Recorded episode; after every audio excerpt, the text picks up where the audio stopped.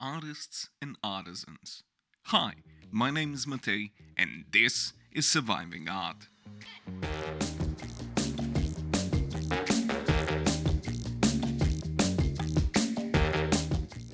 With the commoditization of paintings, sculptures, and other wall furniture that one can buy on Etsy, a question does pop up Are we artists or artisans? I think our main concern as creatives should be to first have a little talk with ourselves over some coffee and maybe a bagel if you don't care about the carb intakes and figure out the basics of what our craft is all about.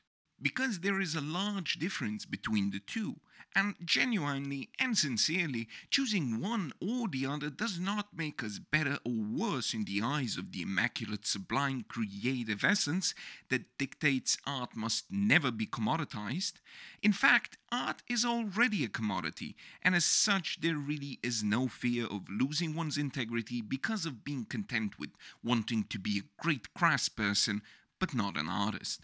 The main point here is to think about what kind of relationships we have with our work and how we view it inside this enormous field that is our world. Are we making things because we enjoy the process and like painting trees without really caring much about the message of our work? Or are we only painting because the medium itself allows us to produce the best iteration of our message to the world and to ourselves? If it's the former, we are artisans. We are craftspeople who value the pleasures of a job well done, and as such should price our products accordingly, depending on our skill, on the quality of the finished product, the time we spent working on it, and factor in our experiences, education, and most importantly, our ability to deliver the same quality every time, and how much of it we can actually produce over the span of a year. But if we are concerned with our message to the world, if we strive only to propagate our views and change the status quo that we have deemed either broken or unfair, and if we can deliver on our ability to convey such messages with vigor, incredible understanding of the world itself, and in a humble, respectful manner, regardless of the medium, motif, or other physical traits of how our messages are manifested into the world, then we are artists.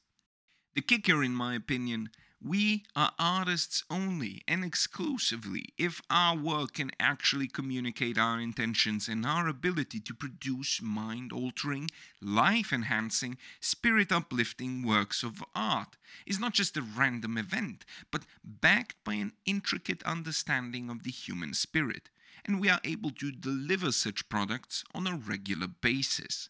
In reality, only such products are the luxury, high ticket items in the art world, and to finish the series on galleries, only such products are actually adept at having the ability to become the new fountains, sunflowers, or last suppers of the art world.